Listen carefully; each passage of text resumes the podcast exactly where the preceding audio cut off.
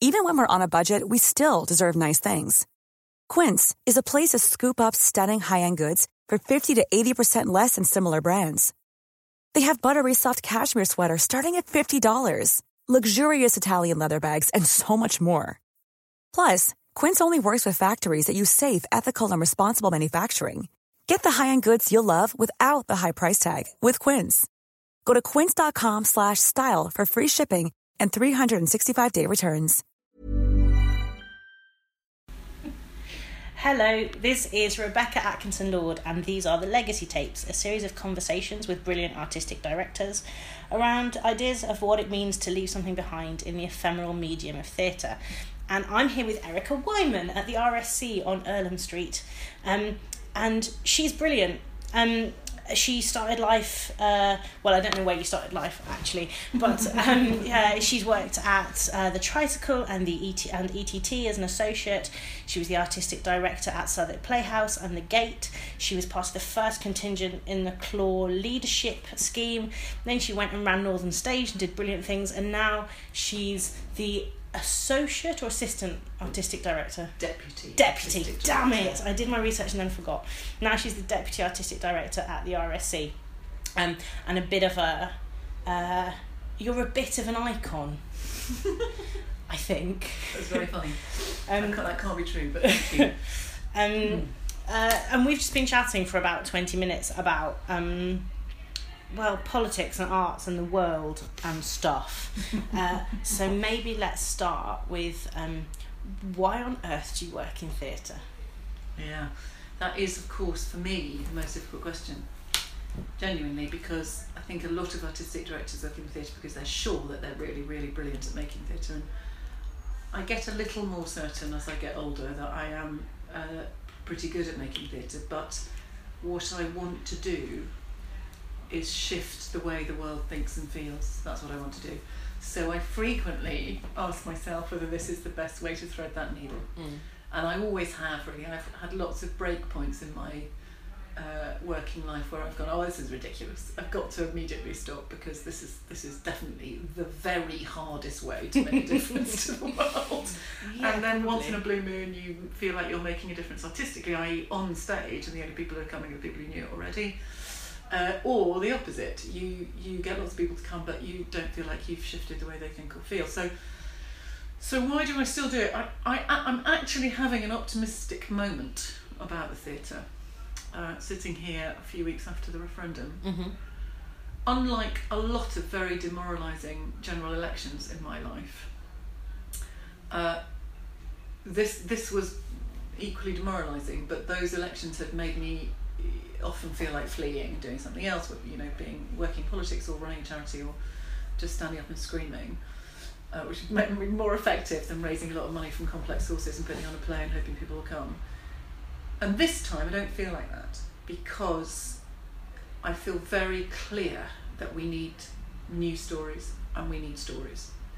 We need stories in which we can recognise ourselves and imagine a future that we currently cannot imagine. We're, fight, we're struggling, I think, as a nation in all sorts of ways to imagine what our story is going to be. And that's actually, as a theatre maker, that's quite thrilling.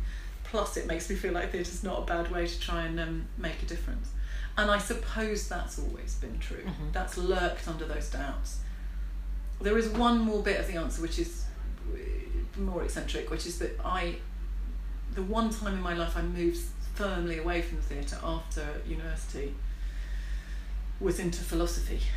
Um, and I was convinced, albeit briefly, that that's what I wanted to do.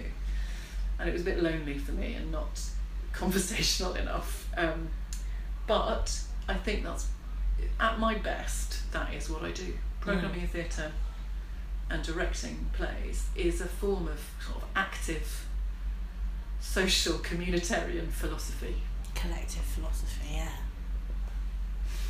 That's really that's a That's really nice thing. Good answer. Um, and how, how is changing the world going?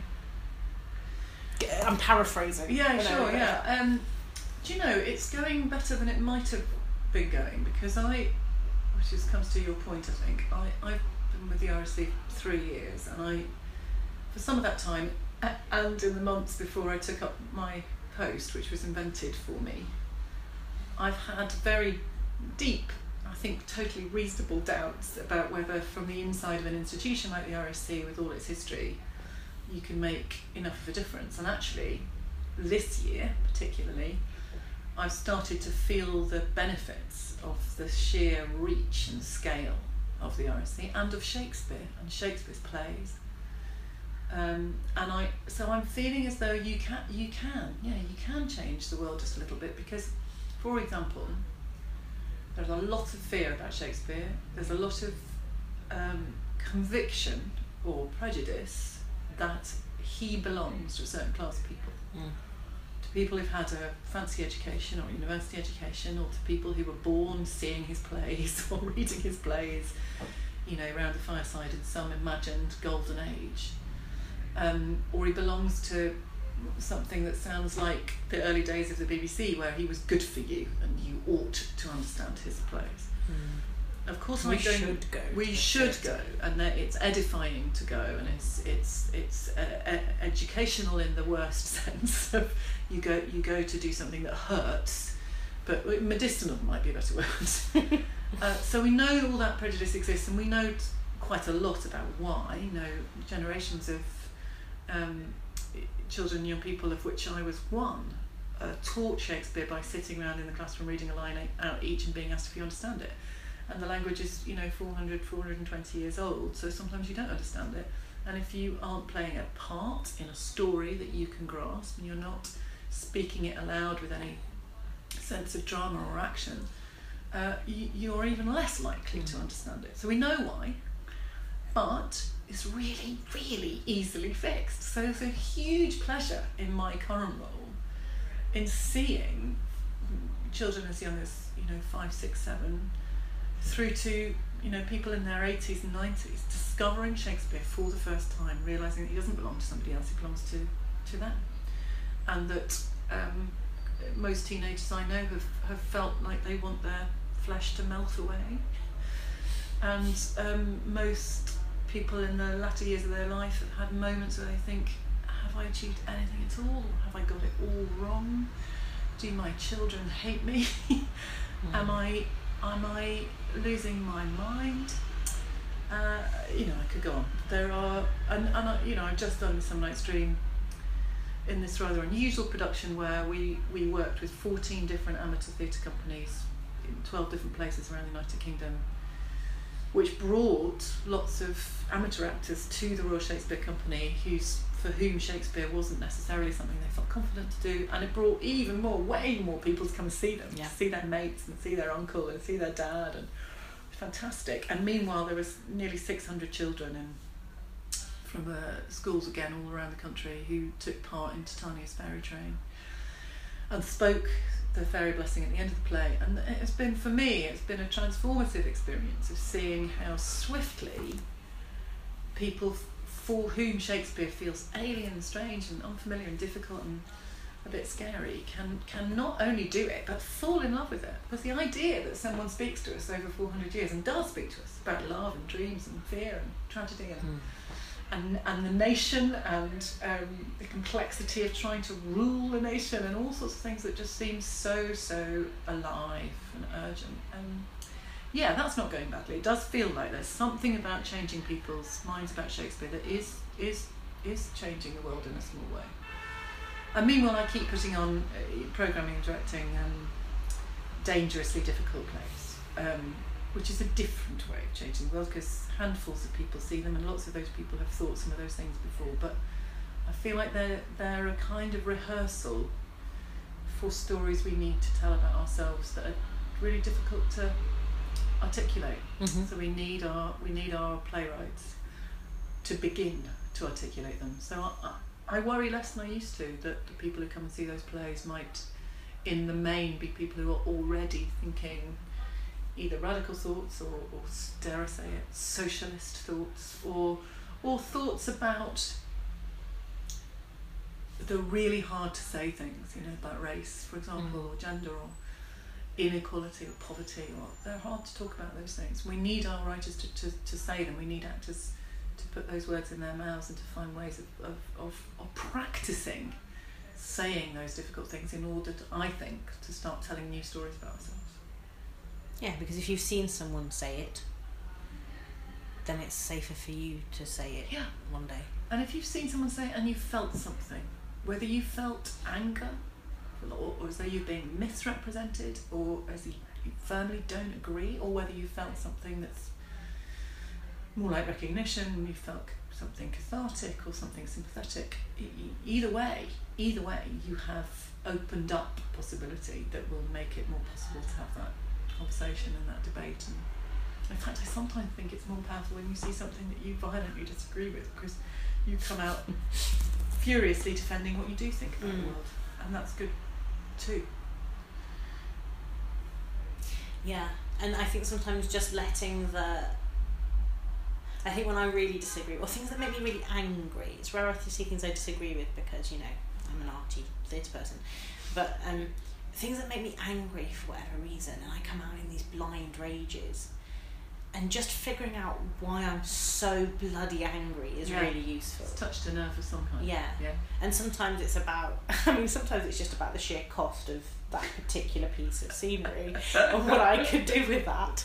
Um, Sure. But other times I think it, yeah, it tends to be about assumptions or about lazinesses. Like I saw, we before we started recording, we were talking a little bit about um, uh, dialects and, and how people speak, and I Mm. saw a production set in the East Midlands, in which in a, in a mining, it was about the mines, um, and someone said, "I'm just going to eat my cob." And got out these amazing like Kingsmill sandwiches, and I was so angry. The person I was with had to hold me down because a cob is a crust. It's a crusty cob. Like if you're from the Midlands, Yeah. you know what that is, and it and it made me so angry that that the people making that piece had been so careless Yes. with my history Yeah. Absolutely. um, and and and it felt like class tourism, cultural Yeah. tourism. It made me, oh god, it made me angry. I'm still going on about it. Yeah, there are many things that make me angry, but one of them is uh, the casual assumption that uh, you can get an actor to do a Geordie accent Mm. because uh, you mainly can't. A and B, why would you? And there are so many fantastic North East Yeah. actors, but uh, we do casually assume that we can. Uh, uh, just put on other people's clothes. Of course, that is partly what acting is. Of course, it is. And versatility is thrilling. And I work for an organisation unusually still still operates a very thoroughgoing rep system. So you might have to be a Geordie in one play and a and a you know a, a fancy king from the southeast. Although uh, hopefully that will change too in the next play. But still, I think we. I think you're right. I think careless is a very good word. We are careless with what we consider to be authenticity and we do everyone a disservice because they're you know we're not giving people jobs as, Yeah. well, as well as not intelligently representing people's culture I think also the thing that made me really cross is there was a there was um like a 16, 17 year old lad next to me and his dad just sitting next to me and, and they'd come from the town where this play was set to watch it and so and, and they were like it's, it's not a cob It's like Yeah, it's not yeah, is yeah, it yeah. and we had our little thing um but they they the, the cost of a London theatre ticket and a train to London like I remember trying to do that and it costing everything I could scrape It's together fortune, it's a bloody fortune. yeah. so the very now. least you can do is be respectful. yeah yeah I agree however I think the other thing that we don't do well is give status and um, and, and frame thoroughly work that is made all around this country. Mm. You know, the, the question always arises should it come to London Eye, is it going to be a commercial hit? Um, as opposed to should more people see it? Should more people see it and how can we make that happen? And it, occasionally it happens, but you're reminding me of a project at Northern Stage that I was very proud of and it was a it was just a really particular conversation about how to make that piece, which was an adaptation of the novel Apples by Richard Milward. Um, and having to explain to quite a lot of Southerners that Middlesbrough is not A is not Newcastle, and then they go, oh, I know that, I know that. Nonetheless, assuming that people might talk with a similar accent, which they don't, and the particularities of some great stuff in there about particular bits of food and drink that you can only get in Teesside. Um, And then I remember Daniel Bye wrote a brilliant piece. Did you see it? About the dinner, about the light. Oh no. Oh right, you tell me about your. Oh, well, he wrote a piece about the about the accents. Okay. Yeah. of Oh saying- yeah. So you know, Dan was already quite an established theatre maker, and, Mm. and you know, moving in all sorts of different circles. Not somebody lacking confidence, certainly from the outside, although he may disagree.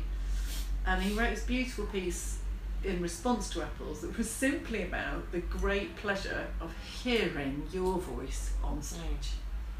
And that just changing everything. And of course, it really particularly interesting with the Northeast voice because people were shocked that he didn't consider that he'd heard his own voice with endless, endless Yeah. Newcastle voices or, Yeah. or Gateshead voices or Northumberland voices, but he hadn't he hadn't he hadn't heard his voice. He um th- th- that piece is a brilliant piece, and there's another one that he wrote not long after, or slightly I think not long after, slightly before, um about seeing a play from from the northeast in which people sit down to dinner. And it was lit as though it was the evening. Was like, no, dinner's at dinner's lunch, which Dinner's was was what it was where I right. grew up. It's your dinner. Um, yeah, and then it's your tea. That's yeah, which I think is his. That's my his his dinner is my cob. I think. That's yeah, the- yeah, exactly. the Yeah. thing. yeah, no, we are we are casual about it and um, and careless, and we do ourselves no Mm. favours. And I think there's an interesting thing that, like, I've, I because I'm from the Midlands and I grew up seeing, on- once I was at school, I saw a lot of things at the RSC. We used to go in trips, coaches. It was very exciting. Uh, and try and drink in the pub when we were underage before the show and all that stuff. Um, and I remember seeing a production of Midsummer Night's Dream, and the only time I'd ever heard a, uh, a Midlands voice, and they were they were Brummy voices on the stage at the RSC, and it was the Mechanicals, and they were idiots. I was like, guys, Yeah, which they're not. what are you doing to me? Yeah, yeah. yeah, well, that's a whole other thing that Dream, but um, which we can talk about. But uh, yeah, I don't think that play is mocking those those six men and women, men and women in my production, Mm. men in Shakespeare's mind at all. That is not mocking at all. He's he, he he thinks it's hilarious trying to watch people that take terribly seriously the endeavour to put on a play when they don't know how to begin to do it. That's very funny, but it's um, it's not at their expense because he also really respects how bloody hard it is and how um, and and with how much dignity they attempt to do it. That's Mm. partly how, why we laugh. Yeah. And it, and it is it's almost always played as mocking Amdram, but there wasn't any Amdram. He was writing about people with with with jobs, you know, carpenters and um, joiners and bellows menders who who were not amateur actors in their spare time. You know, Quince knows a little bit about putting a play on, but only really the basics and um, very much from a carpenter's perspective. Props list, a list, uh, a plan, a schedule. Uh, you know, Mhm. that's all you need. Um, but he's got a bit of a gift for verse, and and Bottom knows actually slightly less. He's obviously seen, seen a few fabulous performances and is really up for um, getting himself a bit of what that feels like. You can say I can't criticise that. That's totally why I do this. Completely, completely. It's why we all do it, isn't it? I mean, there's a there is bottom in all of us, I think. But anyway, yeah, I agree.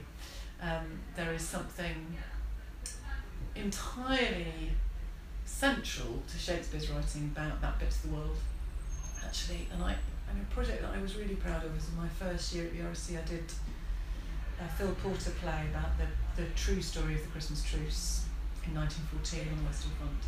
And one of the reasons I loved making that, it was very affecting to make that 100 years after the truce itself.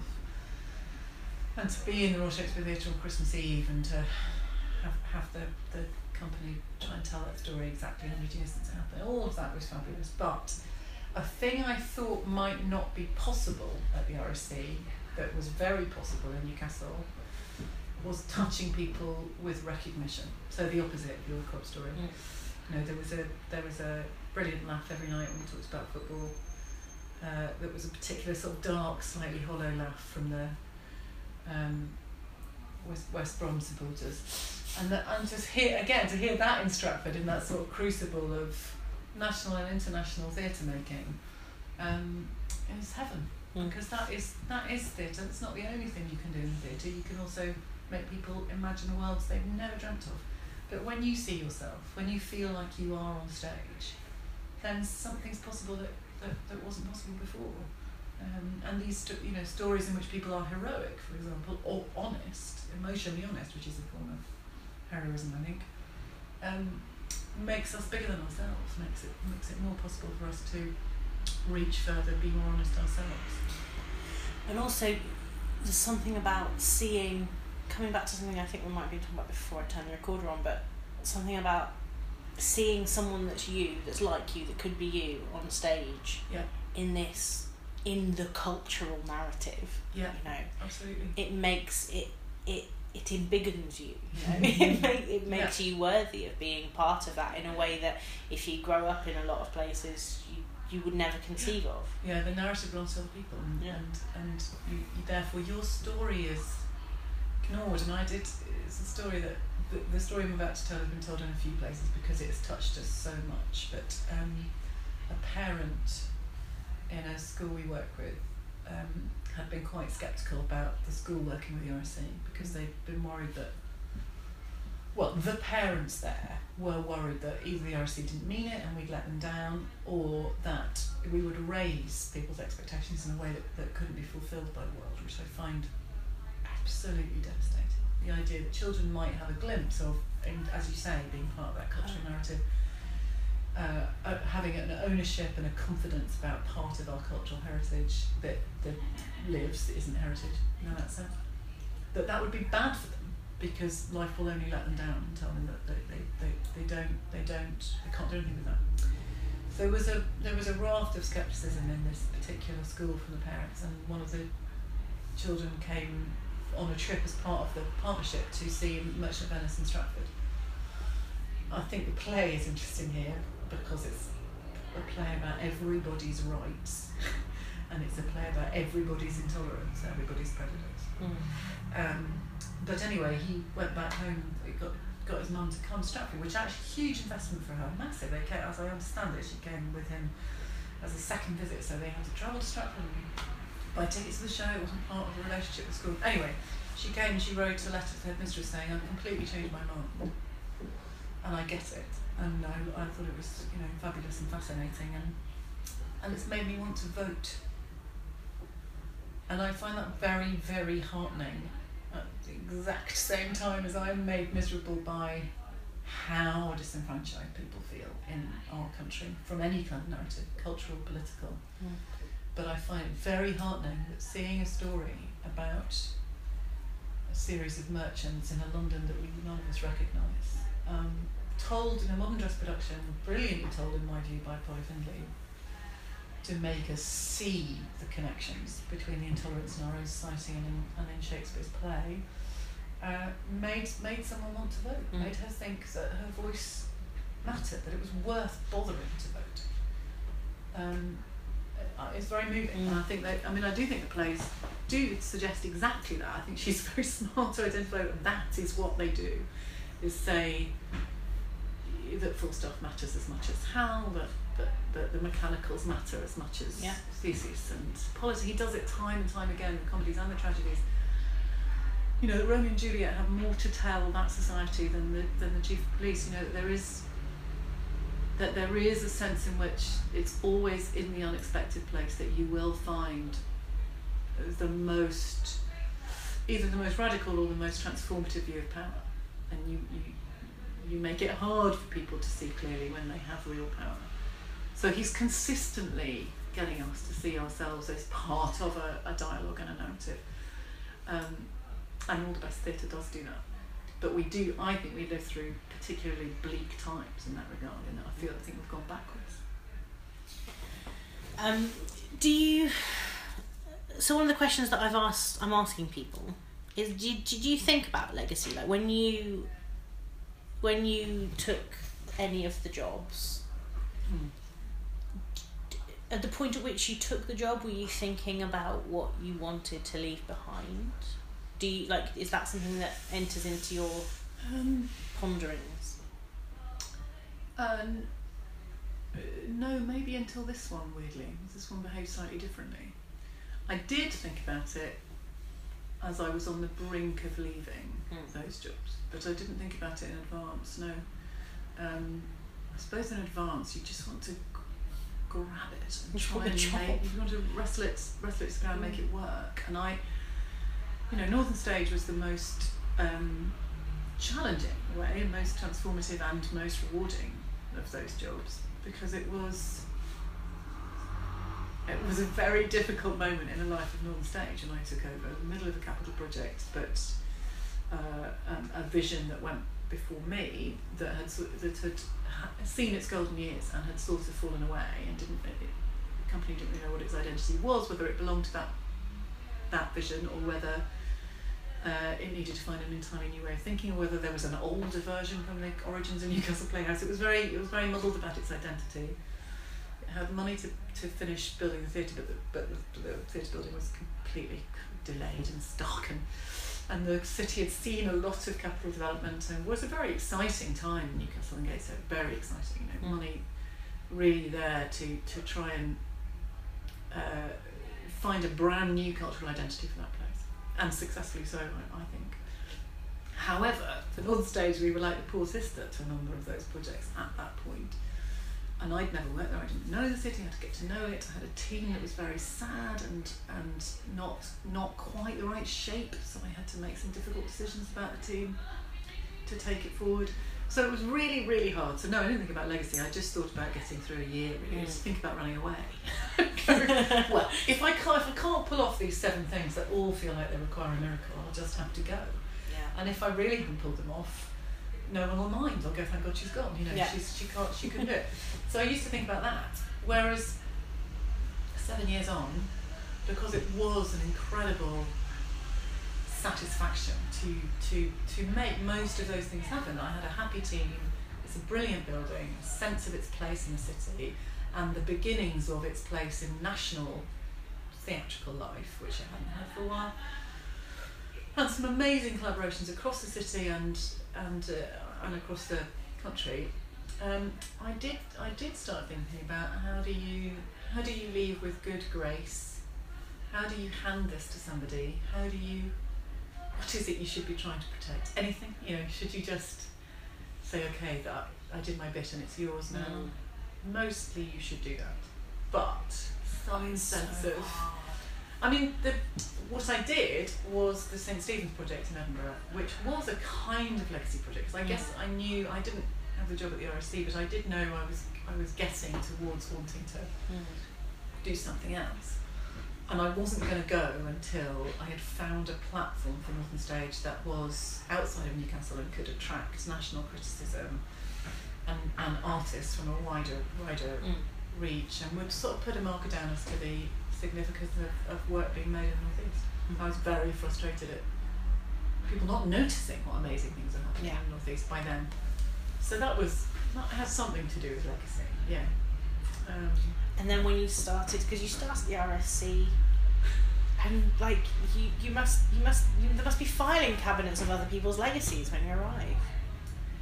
Yeah, If- you know, that I makes d- sense. it does make sense. I mean, I think I think uh, Greg would probably say that, that you know, particularly because he's he had been there twenty five years then. Yeah. So so he's very so he'd lived through a lot of those legacies. Yeah. he'd seen them come and go. But there hasn't been another one. But there hasn't been a deputy artistic director. There had been associate directors. It was a very different system. It has something in common with those associates. So there's a history of challenging the artistic director. There's a history of uh, uh, being the grit in the ointment for artistic strategy. But what there isn't is placing one person really kind of very close to the artistic director to make that strategy together. It, it's still true that, you know, I, part of my job is to nudge and, and be the grit. But there was a very specific thing that, that Greg did, which is to ask me to head up on thinking around new work, which I do very closely with Pippa Hill, the literary manager. Mm. But that that has morphed, I suppose, into being. Uh, I partly insisted on it being this, of being a kind of guardian of making sure we're relevant, which is cared about by everyone at the RSC. It's Mm. very very easy to take your eye off that when audiences are. We're very fortunate; they will come to see the plays. Sort of whatever we do, they'll then tell us it's rubbish or tell us it's irrelevant, but they'll come, which is Mm. not true almost anywhere else. And um, so our task is to try and get uh, new people to come, to find space for that, and to make sure that all of those audiences are engaged in a debate that feels genuinely contemporary. Hmm. So I suppose I thought, in terms of predecessors, I thought about uh, Peter Hall and his relationship to new writing and for, you know, amazingly adventurous new writing, form, formally adventurous, thinking about his relationship to Beckett, for example, focuses the mind somewhat. Of, cour- of course, about Peter Brook and the way that he tackled Shakespeare and thought about Shakespeare. Uh, but also, what's been a huge influence on me is um, Buzz Goodbody and the story of what she did at the other place and her relationship to, to Trevor Nunn and you know that he backed her and that there was a sense in which there was an appetite and a permission to be as daring as that with the with the smaller work and she did a lot of Shakespeare which I'm not doing in the other place but she also was an activist and she had, had a very loud political conscience that I think was very very good for the RSC Mm. so in that sense I was mindful of a lot of people's legacies but I suppose what I meant by when I thought about my own was as deputy uh, your influence if you if you aren't good at it your influence would be um, visible in the wrong sense. So if I wasn't good at it my fear was that it would be really clear that Greg thought one thing and I thought another but he's the artistic director so we do what we do what he wants to do. To be good at it I think it's still quite early days is to create an environment where those two instincts can really feed each other Mhm.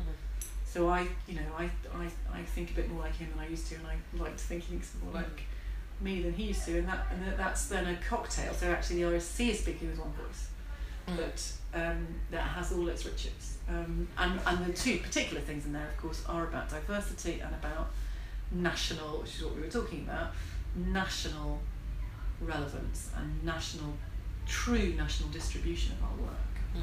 There's lots of things I care about, but those two things Yeah. you know, I just bang on about it ceaselessly until people listen because I can't, you know, I can't, I can't cope with the idea of an RSC that doesn't take those things seriously. Mm.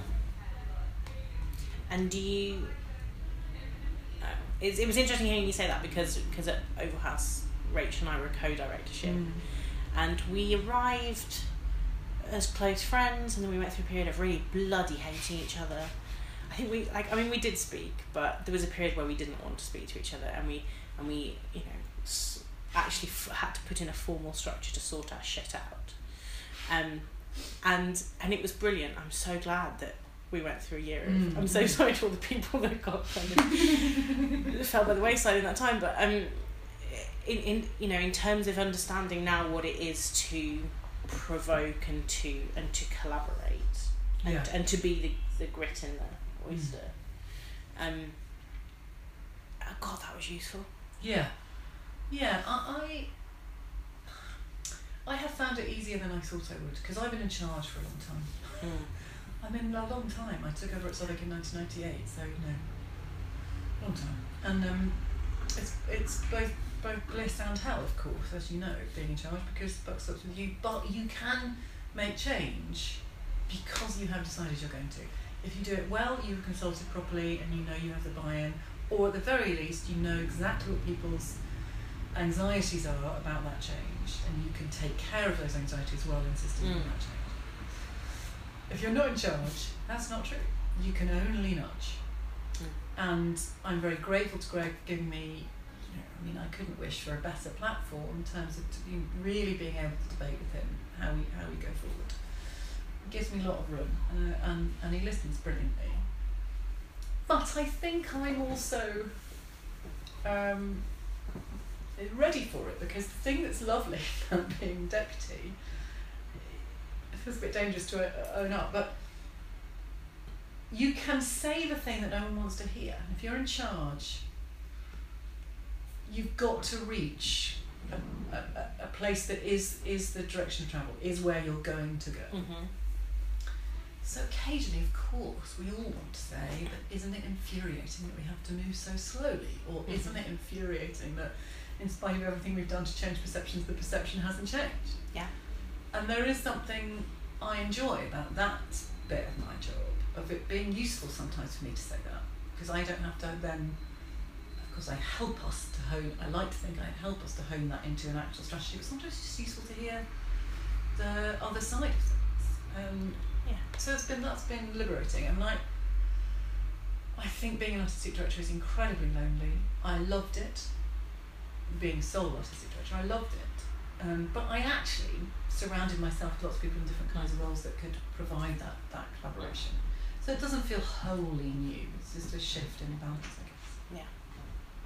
Yeah. Um, and I guess the other thing is that there's a specific thing I've been asked to do, which is to bring uh, what I what I know and what I think to the role, which is not always you're not always confident that that's what's happened, and that it's in itself makes it more possible to be deputy because I've effectively been trusted with being myself. Yeah.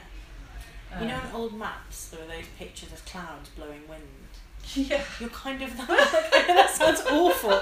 I've just heard that out loud and realised it sounds awful. It's very funny, but I know exactly But what you mean. But you're yeah. kind of there's this this in, influence, this slight influence on the Yeah. direction of travel. Yeah, and sometimes that feels like wrestling with soup. Of course it does. It's the Royal Shakespeare Company. We're very old. We're very big. Lots of people find us infuriating. Sometimes we're infuriating.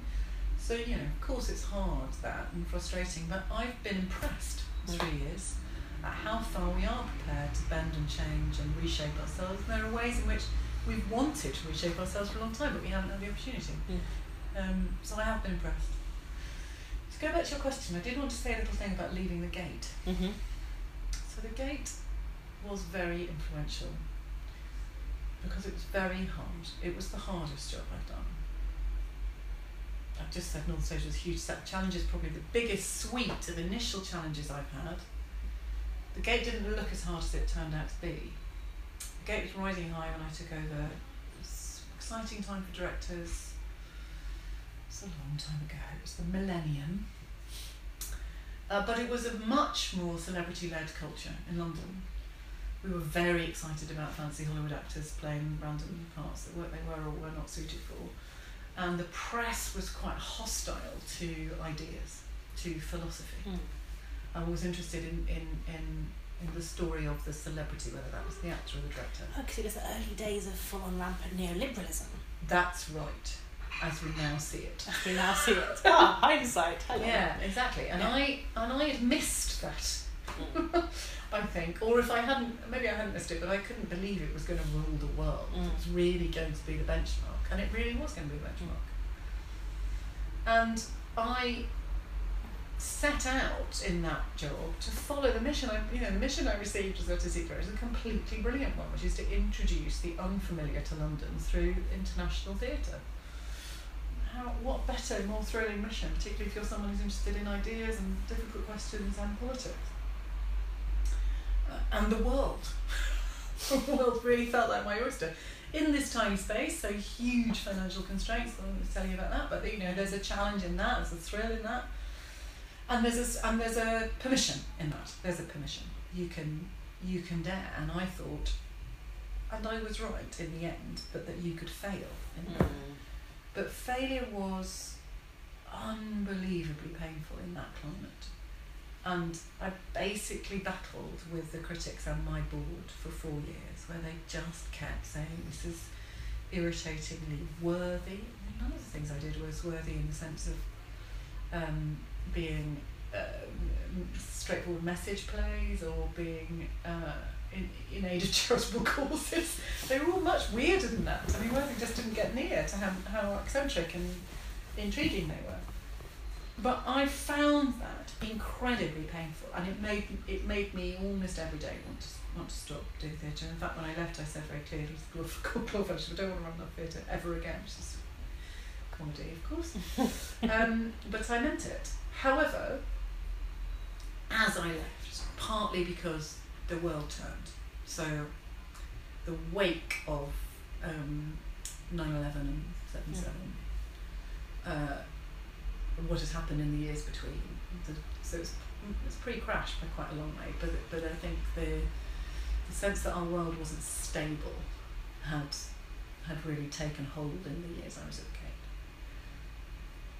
As I left, a series of different journalists independently said, What a fantastic tenure. And I was totally flummoxed. I mean, I had felt like I was in a battle. To Could have told me while I was there, Yeah. gits. And I think what they meant was, I stuck to my guns. I had a set of principles that I was pursuing. I didn't think that I was being belligerent or stubborn.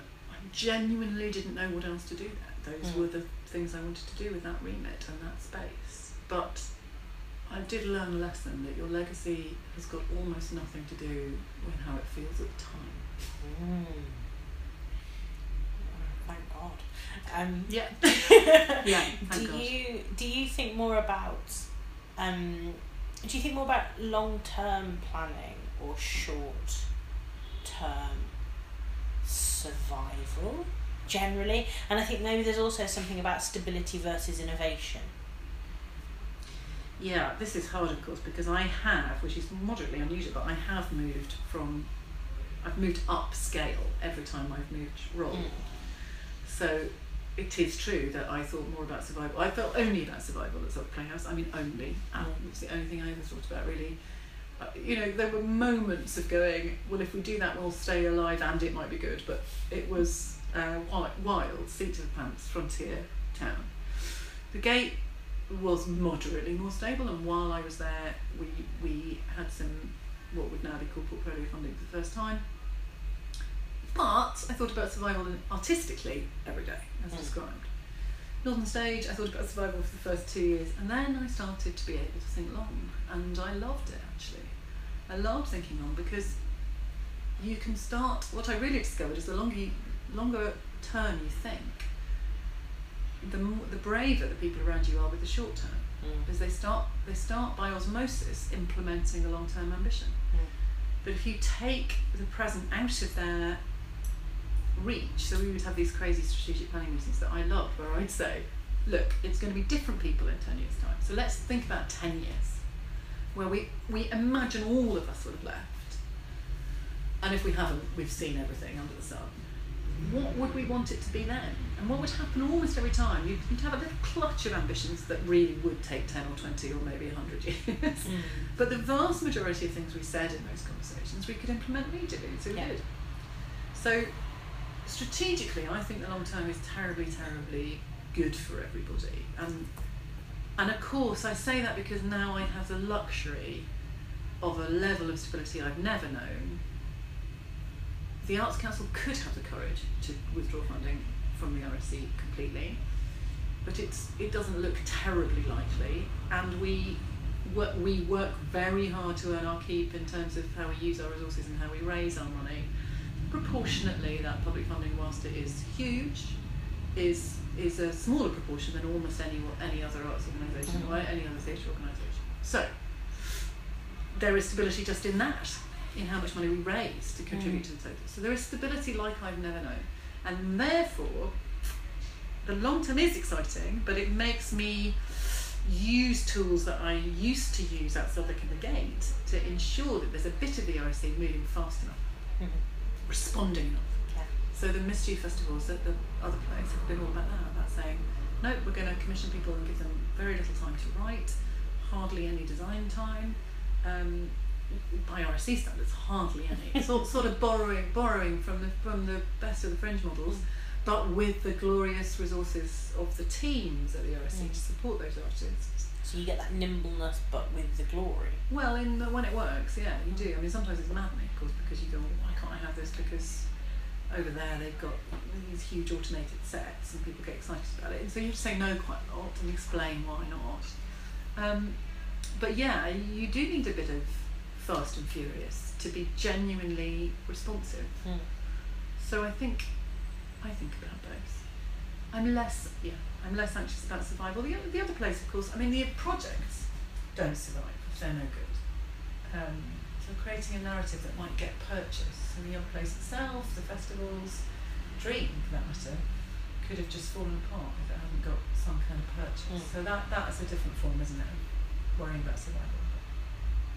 I do remember every day how lucky I am to have that stability Good. and that it isn't always good for people.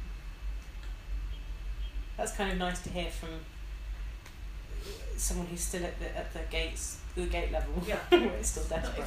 Some of the very best work I've ever seen has been made on a daft shoestring, and I don't mean we shouldn't fund that work. I mean we should fund that work properly, but its scale and its and its speed of thought can be electrifying. Um, so without in any way wishing you an early demise, um, what you know in a hundred years, when they're putting your I don't know page in the tome of British theatre or whatever, you know whatever matters, what what does it? What do you want it to say? Hmm.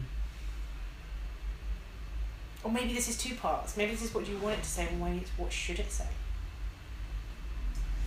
It's very hard. It's very hard, I think, because um, I'm so I'm so hard bitten about what it will say. I which I resist. I don't want it to say she was the first woman to. I don't say that really. I think it's the least interesting thing about me.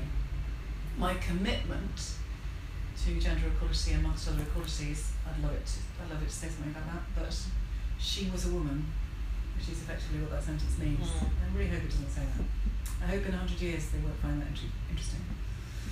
But there we are. They might. Um, I'd like it to say that I I was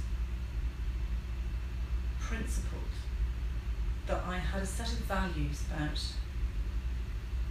how to live in the world that are very well modelled by the best kind of theatre and by the best kind of theatre making. And I stuck to them in spite of all kinds of external influences that would have me uh, work differently, work to a different goal, work in a different way, work with more noise about my work. Um, I think the thi- I think maybe what I'm telling you is what I'm most proud of. That you know, as I get into a different bit of my life, uh, you know, I'm 46. I haven't actually wavered very often from wanting to make theatre because it is a collaborative art, because it is truly about everybody's voice in one's rehearsal room having a value and everyone needing to know exactly what that contribution is in order to make kind of a marvellous whole that is greater than its parts. And that, that model of making is a pretty brilliant example of how human beings can work together and live together. And the other models of theatre making that are, um, yeah, I, are cheaper. or you know, I don't mean money. I mean, I mean that's the expensive version of living is to work together with people and genuinely listen to them, and trust a voice that isn't like yours. That's what diversity is really about. It's really trusting that a voice that you have never heard before brings at least equal value to your own as, you, as yours does. That principle that works slightly against a lot of the external influences on the theatre industry, indeed on every industry, which is, as you were saying before, the sort of neoliberal voice that says, yeah, but what's the story, what's the story, what's the story? Why should I buy it? In my experience, audiences are immensely reasonable, sometimes unbelievably ambitious human beings who most theatre makers don't have the slightest interest in. And if you extend that circle of collaboration to the audience, amazing things happen. Uh, but we get stuck. We get stuck in ivory towers. We get stuck in in uh, a- a sort of simplistic version of marketing that treats potential audience members as idiots. And um, if we really think about what it costs to decide to go to the theatre, good grief! I mean, I yeah. So I'd like to be remembered for someone who really got it about audiences. I'm always so grateful. You know, they booked a babysitter. They probably booked parking or a train ticket or both. And as we know from booking patterns, the women have persuaded the men. So the men wanted to do something else, and they had to Mm. pick up a brochure and tell the, sto- the story we find so hard to tell. They had to tell it to their husband or their or their brother or their dad, and Not their when they grumbled. No, Yeah. and not wavered exactly, and pursued it, and put up with the guys going, "Do we have to? Do I have to dress up? And are we going to eat? And can I have a drink? Oh no, because of the parking. Oh, the hell that it mostly is for people to go to theatre. I just think it's amazing. And if we treated that with proper respect, we would diversify our audiences. Because the people we think about, it's their it's their hobby, it's their thrill. So it's like breathing. None of that's hard because it's the thing they want to do. Three nights a week or four nights a week. They're not normal. We're not normal. So that audiences, genuine respect for audiences, genuine respect for collaboration, and that the theatre is a crucible for ideas and progress of ideas, not a dirty idea in itself. Mm. It's um, it's not it's not it's not elitist to think that theatre is a really very good and very democratic crucible for ideas. Yeah. It's um, twas actually ever thus. There's, you said something really interesting. I'm writing a thing about um, it's just a, con- a, a consultation thing about what cutting edge is in theatre just now. Because I, think what the future of theatre is, I think the fu- and it's sort of happening now, is democratization. Is what like you know the Fun Palace movement and that kind Yeah. of that sort of thing has begun to kick in. And because if we're going to survive, if these buildings, it's the bloody buildings, they're expensive. If they're going to survive, everyone has to own them and come to them. And, Yeah. Um, and then I think the other one, the other one might be kindness. And I think this is a thing that I'm I've probably stolen from Alan Lane, and that sense that it's the only place you go where you're not consuming. Yeah. And that is part of the difficulty with not being gracious towards our audiences, is that they they are consuming. Mm. They, they it is a transaction. They are buying a ticket mostly. Mm. It's delicious when they're not, but they are mostly, and that's okay because there is a value placed on the experience by buying the ticket. But if we treat them as though they've bought a pillowcase or uh, a can of tomatoes, better example, we will misunderstand the nature of that relationship. And that's right, it is, they are, Alan is very good at the fact that they are guests, they are guests. Um, we are hosts, and that's not just the front of house team, that's the event that is hosting them in our in our environment that we have created and we can choose whether to make that environment as you can with any offer to a guest, whether you make it kind of wonderfully unfamiliar, you hold people's hand into something that is, for example, really formal, there can be huge pleasures if you know the code and Mm. you are and you confidently given the code and there can be we all we all love dressing up for a wedding. We don't go, Oh Lord, I've got to dress up. I don't know how to Yeah. behave. We love it. It's a sense of occasion. Cool. The North East, every Friday night we dress up. Yeah. You, you know, uh, it, In fact, yeah, one of the things that my mum complains about is that there aren't now opportunities to dress Yeah. up. I think we again. I think we we simplify the problem. We say we've got to, by democratising. What we mean is everything's got to be relaxed. Mm. All, all all convention has to be right. The convention is satisfying. Whether that is the convention of a festival where nobody is dressed up and every, the artists and the audience are the same people, mm. Or the conventions of formality that say, oh, this is this is an occasion, and I've I've saved some money to do this, and it's a big deal for me.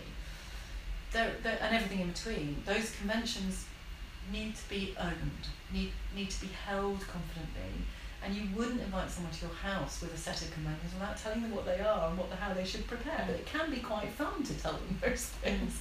It's this kind of event. This is what we do at Christmas. You know that stuff. Yeah. That's that's what I think the theatre's got to get much better at. Is is really putting its arms out and saying we can still, if we want to, produce a three-hour play that was written 400 years ago, but we need to assure you on what you need to do in advance, and stop saying, "Oh, it's for everybody," because that does not assure people that they can get over the various thresholds Mm. they, they, they see in their way. And yeah, the, the, the work of Slung Low or People United or you know people who are really exploring sort of radical kindness, really, is, I, I agree, is thrilling. I think kindness is also increasingly a very difficult thing to practice. It's harder when you are divided, it's Mm. easier when you think you aren't. So it's going to become very important to work out how we are kind. And you talk about how, you know, he was in Stratford in the last weeks of Dream with the Fairy Portal Camp. Yeah. And there was absolute heaven for me in that being uh, a collaboration with the Royal Shakespeare Company, that that didn't matter at all to the people who came, that it was free, that it was a complete alternative. And yet he, you know, he's a dear and thorough artist, absolutely channeled the potential meaning of fairies as seen through my eyes, Greg's eyes, and Stratford upon Avon's eyes. So the continuum. So there are ways in which you can draw a line between uh, totally informal, completely inviting, easy to come to engagement that therefore can be transformative in its kindness, and walking walking through the door and buying a ticket. Um, and also, it's terribly important. One doesn't have to lead to the other. We, you know, Mm. you know, that's the thing that is, I think, dying away. This idea that audience development is about building loyal audience members. The world has changed, and what we've got to build is goodwill, which might be the the, Yeah. the match of kindness. We have to be kind in order to build goodwill towards culture, and then we will be much better placed to experience it together, wherever we experience it. I'm going to stop there because I feel like that's the best. That's a really good ending. um, thank you, thank you so much. It's a great pleasure. Thank you. Hey, it's Paige DeSorbo from Giggly Squad. High quality fashion without the price tag. Say hello to Quince. I'm snagging high-end essentials like cozy cashmere sweaters, sleek leather jackets, fine jewelry, and so much more. With Quince being 50 to 80% less than similar brands. And they partner with factories that prioritize safe, ethical, and responsible manufacturing. I love that. Luxury quality within reach. Go to quince.com slash style to get free shipping and 365 day returns on your next order. Quince.com slash style.